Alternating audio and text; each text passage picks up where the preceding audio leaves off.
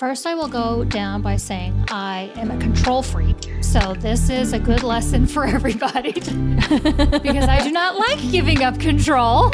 However, if I'm going to be a healthy and thriving leader, I must. So, all of you out there listening who think you cannot do this, you can. I promise. If I can do it, you can do it. Welcome to One Next Step, the most practical business podcast in the world, helping you get more done, grow your business, and lead your team with confidence with tips and tools you didn't get in business school. Here are your hosts, Trisha Sciortino and Lisa Zeveld. Welcome to One Next Step, the practical business podcast that helps you run your business so it stops running you. I'm Lisa Zeveld. And I'm Trisha. And today we're looking back on the year with clips from some of the most popular and favorite episodes in 2021. We've had so many amazing guests this year, and we could probably pull a highlight clip from every single one of them. But to narrow it down, we checked the stats to identify the most listened to episodes, and here they are. In today's episode, you'll hear from Ian Morgan Cron, best-selling author of the popular Enneagram book, The Road Back to You. Krisha Bueller, Belay's VP of Human Resources. Our fabulous executive assistants, Kate Sawtell and Melissa Lawrence, and Trisha and I will chime in with our thoughts on several topics as well. As always. yes. Um, it'll include some fabulous advice on working with an executive assistant, how the Enneagram helps you increase self awareness and lead well, the power of learning to say no creating a supportive and available culture, even in a remote environment, and the downfalls of micromanagement. So let's get started. Here's our first clip with our good friends and executive assistants, Kate and Melissa.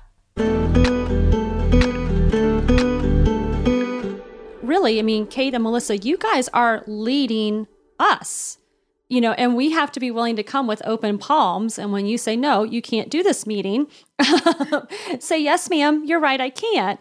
So, what are some tips really, or some advice that you could give perhaps another EA who's saying, like, how do you lead your leader? Because I think that that's actually a real problem some EAs have. Yeah, definitely. Um, I think understanding your leader's goals and priorities is really important to you know helping to keep them on track with that keep their eye on the prize. Um, so being intentional about sitting down maybe quarterly with them and understanding what their current goals and priorities are and then um, you know holding them accountable and doing things like blocking time on their calendar. Like i have time on trisha's calendar monthly um, for her vision planning for belay because that's something that would never happen if it you know i didn't block time for that. Those are the kind of intangible things that are easy to kind of just get pushed out and so, doing those things to where you're helping to hold your leader accountable and um, protect their time to be able to achieve those goals. Yeah, it was funny. We had a another EA start this week, so I got to meet with her, and she asked a very similar question. And I said, you know, it's it's really setting it up in, on the front end, really starting out mm. strong with the communication, with the expectations and figuring out how you communicate with each other, what works best for you, because it's not going to be the same for everyone. Mm-hmm. And then, I mean, holding them accountable, quote unquote, calling them out when maybe they are doing something they shouldn't. For example, great example from this week. True. no, it's You're gonna give an totally no, totally on me too. I made a mistake. I put PTO incorrectly on the calendar and Elsie corrected me as she should. But then she said, Well, I'll, you know, I've just gone in and changed it. And I was like, Whoa, whoa, whoa, wait a minute. I can do that. I will fix my mistake. Mm-hmm. you shouldn't be doing that. and so, really yeah. catching them in those moments of, again, just because you can do it does not mean that you should do it. And I know mm-hmm. myself, like, I made the mistake. I will absolutely fix it but letting them know, hey, thank you for telling me that I made a mistake because I don't want to do that wrong again, and giving that feedback mm-hmm. um, and giving it in a very nice and gracious way. But you let me go in then and fix it, and you didn't have to waste your time doing that. Yeah. Yeah. And I think what I love, um, what I hope, you know, if, if there's any assistants out there listening to this episode can take from this is that you guys really do a great job at emulating what it means to lead administratively mm-hmm. and that you're proactive and you don't wait to be delegated to. So yeah. I think there's mm-hmm. this subset or this idea, this myth that for a VA, I, I'm I'm sitting and I'm waiting for my leader to tell me what I'm supposed to do to help them now. And you do not live in that category, right? Like a true excellent ex- executive assistant is really not waiting to be delegated to, but however, seeing where there are gaps, where there's work, looking ahead, and being so proactive to say, hey, I know you have this thing three weeks from now. Let me start a presentation. Or I see you're going to take a mm-hmm. vacation. Let me reschedule meetings now. So you guys are, um, I think that's what makes you, in my opinion, the best of the best is that um, you really have the vision for um, leading forward and getting out of like what's happening today. Because for us as leaders, being able to look ahead is where we need to be. And if you're already there with us, what a blessing. And the first one is really how to build trust. You know, I know that when we are at events, that's again one of the first questions, besides what do I delegate, goes, how do I trust them? How do I know it's going to get done? So, Trisha, you are the expert in this area of the business. So, how did you start out with your EA? And then I know now with Melissa, really giving trust and relinquishing that control. Yes. So, First, I will go down by saying I am a control freak. So, this is a good lesson for everybody to, because I do not like giving up control. However, if I'm going to be a healthy and thriving leader, I must. So, all of you out there listening who think you cannot do this, you can. I promise. If I can do it, you can do it. Um, first and foremost, I think it's realizing that those things. You realize you're a mm-hmm. control freak and you don't like giving things up. I mean, mm-hmm. Melissa, when Melissa first started, I was very transparent with her about the, that being the case. Um, some things I found very easy because I had no emotional attachment to them or I didn't feel like I was good at them. So those mm-hmm. were the mm-hmm. things I could easily give away, like calendar and travel, because I hated it. And so I had no problem giving it up immediately.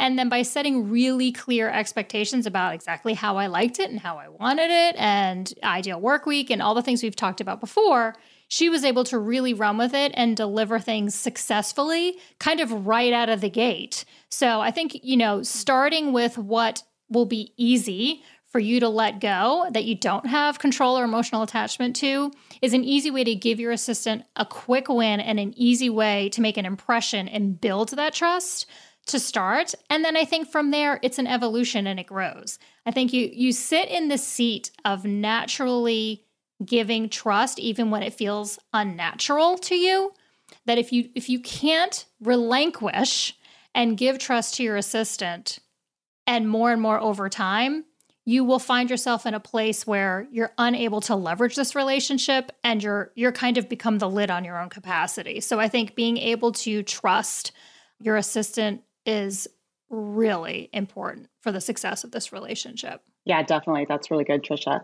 You know, from my side as the assistant, I think trust is built within the relationship. Um, you know, of course, from executing on my responsibilities and deliverables and, you know, communication, all of those things.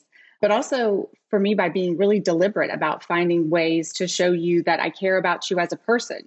Um, you know, asking after a busy day, you know, how I can help you wrap up so that you can, you know, finish up early or following up after an, an important meeting to ask how it went. Um, things like that that really help you to see that I have your best interests in mind, I think really helps to develop that trust. And showing that you're in their corner, right? Like that's mm-hmm. mm-hmm. ultimately our goal. Like we want you guys to succeed because if you guys succeed, we succeed. Yes. It's, it's a two way street. And so thankfully we have a culture here that trust is just automatically given at the get go, which is not usual, but very refreshing. And so knowing that walking into the situation of when you say that, you don't actually believe it because you have history with other places where that's not the case. But then after one week, two weeks, a month, you're like, oh, they really mean that they're going to trust you from the start. That's also very empowering. Yeah, and you know what's so interesting is that you know, a lot of times there are certain numbers that people don't associate with leadership. And that's Mm-hmm. a shame Mm. because it's not true. I can name you great leaders of every single type Yeah. corporate leaders, political leaders, you know, uh, movement leaders, whatever. And people look at nines and they go, well, you know, they're they're kind of slow going people. They don't right. The best American presidents have all been nines. So I'm always telling people, be careful about stereotyping. Mm. You know, this is a yes. typing system, not a stereotyping system. So you know, a healthy nine can lead the free world, literally. Literally. Wow. Yeah. That's amazing. Yeah, I, I this is it's been I mean really eye opening because I think that I've spent a lot of time reading about the Enneagram, but it was more personal. And so I really like how you flip this because as I said, you know, a couple of times now, I'm I'm thinking of people in our team and people I work with and really being able to see their unique contributions and how important it is, I would think, as a leadership team that if you have an opportunity to build that, I mean, some of us, you know, were kind of put into a team and then we figured out what the numbers were. But would you recommend that if you have an opportunity to build a team and have some diversity in the types, that, that there's value in that? You know, it's interesting. Uh, I have HR people all the time say to me, "Oh, I'm going to use the Enneagram for hiring," and I go, "Tap the brakes. Hold on a second. First of all, you know, I always tell people, you hire for character first, because Mhm. you know any one of these numbers could be a crook. So you know, hire for character. Right. You know, hire for character first, then hire for competency. Can they actually do the job? Right. Mhm. Right. uh, then you want i would say hire for self-awareness and as part of that does the person know themselves and know how to self-regulate? Can they collaborate? Can they be inclusive?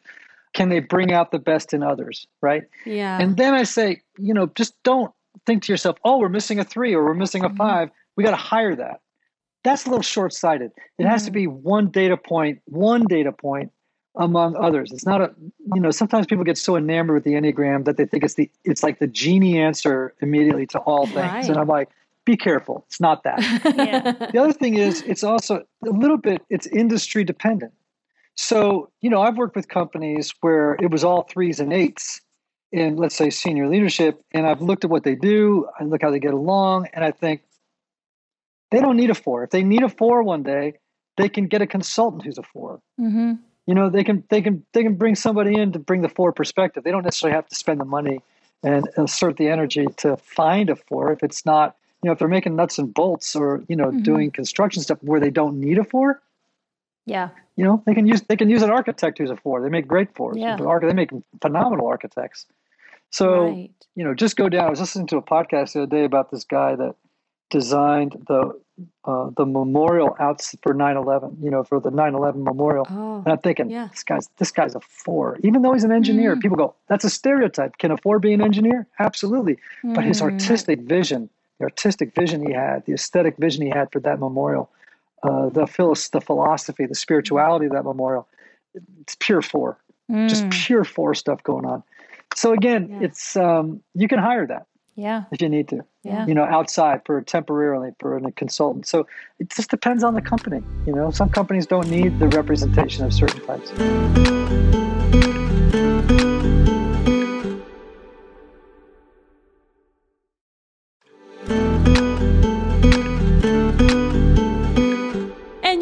It's it's one of those times it's like how do you know when it's okay to say no?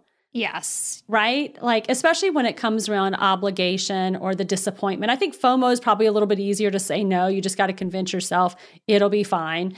But I think when it mm-hmm. revolves around relationships with people or, you know, your livelihood, then it's a lot harder to say no. So, I mean, when do you know personally when when to say no? How do you gauge that? Yeah. So for me, I can recognize in myself when I'm feeling overwhelmed.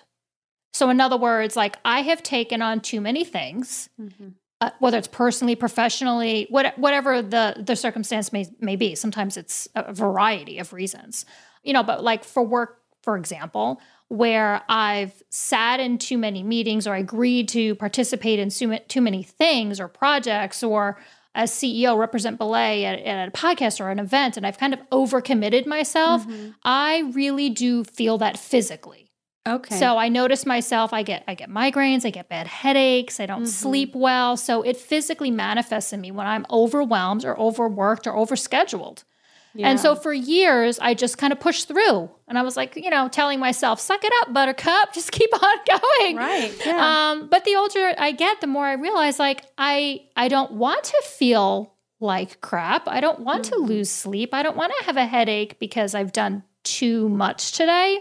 right. So it really forced myself to put in boundaries for myself. And so that is the first thing I've done to help me say no. Is Mhm. say I, I only have a finite number of hours in my day and in my week and in my month. Right. And there are things that I must fit in Mhm. there. My family, my kids, being a mom, dinner time, like first and foremost, laying the foundation of being a present parent, then filtering on all my obligations at work that are truly the obligations, Mhm. all of my team 101s, belay leadership, vision casting, all the things I must do. And then honestly, everything else is a considered no for me Yeah. at that Kind of point. Kind of sounds like an ideal week almost. Yes, and so that's how I frame it up. Is I I do I kind of Yeah. say if if all things are perfect in the world, this is what my week would look like, and my assistant has that. So I practice Mhm. following what is an ideal scenario as much as possible, and I get better at it the more I, I practice it. So it's kind of like a, a snowball. When you start saying no, and actually realize if you say no kindly, Mhm. people actually don't get mad at you. like people are actually really understanding. Sure. Yeah. Then then you learn to do it more and then again and then and it almost becomes very free. Well, the other thing too that I want to mention is a lot of times um, people, if if you have remote employees, what we hear is that it, it is a lot harder to get acclimated and to get used to working remotely. And it can be a little bit more difficult to lead. So, like what I always remind every time I get to talk with a new employee is that a traditional brick and mortar, they will tell you it takes about 90 days, right? To get onboarded and to really feel like you know your job. Mhm. When you're working remote, that can be up to six months because there is something that is lost a little bit in mm-hmm. remote. And so you just want to add what we like to call grace. You mm-hmm. want to give a little bit of extra grace during that time so they can really understand, like you said, Trisha, the why, the vision of the organization, the mission, and those guiding principles, along with just the role itself. Absolutely. Yeah, you can't just walk around the corner, right, to the next cube or office and say, I have a question. So, one of the other things I feel like we've done a really good job is creating a culture of just people being very supportive and available. One of the things that I get from new employees is I can't believe how willing everybody is to help, how available everybody is. So that would be another thing. You know, if you have a team or if it's just you yourself, it's going to take a little bit more on your part and your team's part to do this virtually. Make yourself available. You know, don't make it feel like a burden um, for somebody who's new trying to figure it out. That has been I think a really definitive win for us is mm-hmm. the Yeah. supportive, collaborative culture that we have, embracing new employees. I think we always remember, right, when it, when it was our first day. well, and the same goes for our clients. So people come to Belay for us to place them with virtual assistants, bookkeepers, and web specialists. And I think because we're helping support that hire for them, they think that training and their responsibility to train is somehow obsolete. And guys, I'm here to tell you, you're wrong. Yep. We may find you great talent, but at the end Mm-hmm. of the day, the, the training of the people you work with, whether they're a contractor or an employee or through an agency like us, it's on you as the leader. Mhm. That's Your, your teammate will only be as good as the investment you put into them. And mm. hiring people takes time on the front end and on the back end. So it takes it takes time to bring them on, find the right person, and there's a whole lot of time and an investment really that goes into your new hire to make sure they are trained, they have resources, people are available to answer their questions so they do feel mm. supported, welcomed, and they can be super successful. And I feel like that is the big takeaway. As leaders, how are you staying productive with so much more yet to do? And depending upon your personality style, it's even easier to become more of a dare I say that, a micromanager. And that's what we don't want to do because you start to lose productivity when you feel like you've got to be in all the tiny little details over and over again. I know you felt that, T, right? Yes. I mean, typical control freak leadership tendency says, Yes. right? When we are feeling pressure to do more, we have a tendency to kind of drag ourselves down into the weeds we like to call them over mm-hmm. here so we we can easily as leaders when there's a lot going on inside an organization feel pulled down Right. into things maybe we didn't get involved with before we think we're trying to help we're trying to mm-hmm. serve our team but we're serving nobody well because then we wind up, we wind up at a place where we are we're micromanaging we're running out of hours in our day we're not being productive and our team doesn't like to feel like they're being micromanaged Right. Yeah. I mean, the, the whole idea is that you're going to hire adults, and adults should know that they have a job to do and they should do that job very, very well. And so when we feel like we're overscheduled or we have too much on our plate, it, it really has the opposite effect on our team members because they sort of feel like they're doing something wrong. And ultimately, that makes them less productive. And then they trust us less too, which doesn't feel good. Yes, yes. I mean that's that's the unfortunate part about uh, micromanaging is that you know it has the opportunity, the unfortunate opportunity to break relational capital instead of build it, or to your point, lead to distrust or an employee thinking maybe they're not doing something right or correct, and so you know you're all in their biz. They're wondering why you're in their business. So they must they must think I'm not doing my job. Yeah. When really we're just kind of in this, you know, frenzy of there's so much going on. I got to get in there and help mm-hmm. the team because there's so much to do. But what we know to be true is that although the tendency might be to step down into the weeds and we find ourselves there often is, you know, really being able to take the step back and go, okay, what is it that I'm here to do as the leader or executive of this team? And and really kind of remind yourself that you're hurting potentially yourself and other people in the process. You know, yourself in that burnout, you know, trying to take on too much and getting scattered and losing productive behavior is only going to negatively affect you as a person, yeah. let alone the people that are around you. Right. And growth means that the leader needs to start thinking strategically. And you can't think strategically if you're in the weeds because you're not able to lift up your head. And in a time of massive growth, you have got to start planning for the next season ahead. And, you know, perhaps in your business, that's only 12 months out, maybe it's five years out. But you have to remember that, yes, there's a lot going on, but it's going to continue to be that way. And you have to set yourself up for future growth and future success. So, strategy is going to be more important now than ever.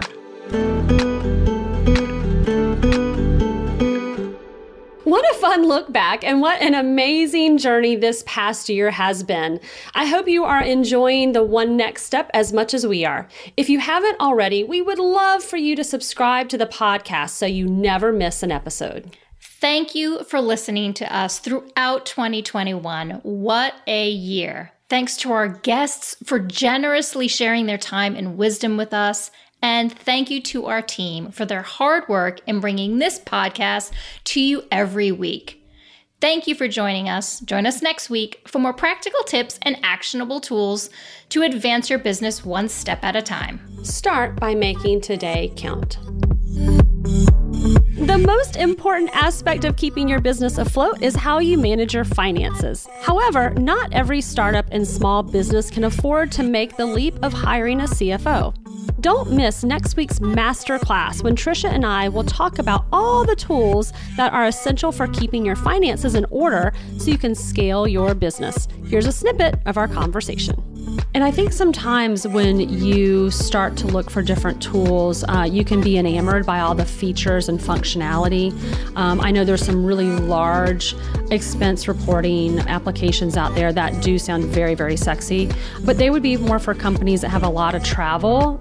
You know, for me, the lesson in there is don't use something just because there's another maybe competitor that uses it or you've got a friend who's got a different business, like make sure the tool is the right size for you and what you're trying to do in the moment. Thanks for listening to One Next Step. Be sure to subscribe on Apple Podcasts or follow us on Spotify. Then join us next time for more practical business tips and tools to help you get more done, grow your business, and lead your team with confidence. For more episodes, show notes, and helpful resources, visit onenextsteppodcast.com.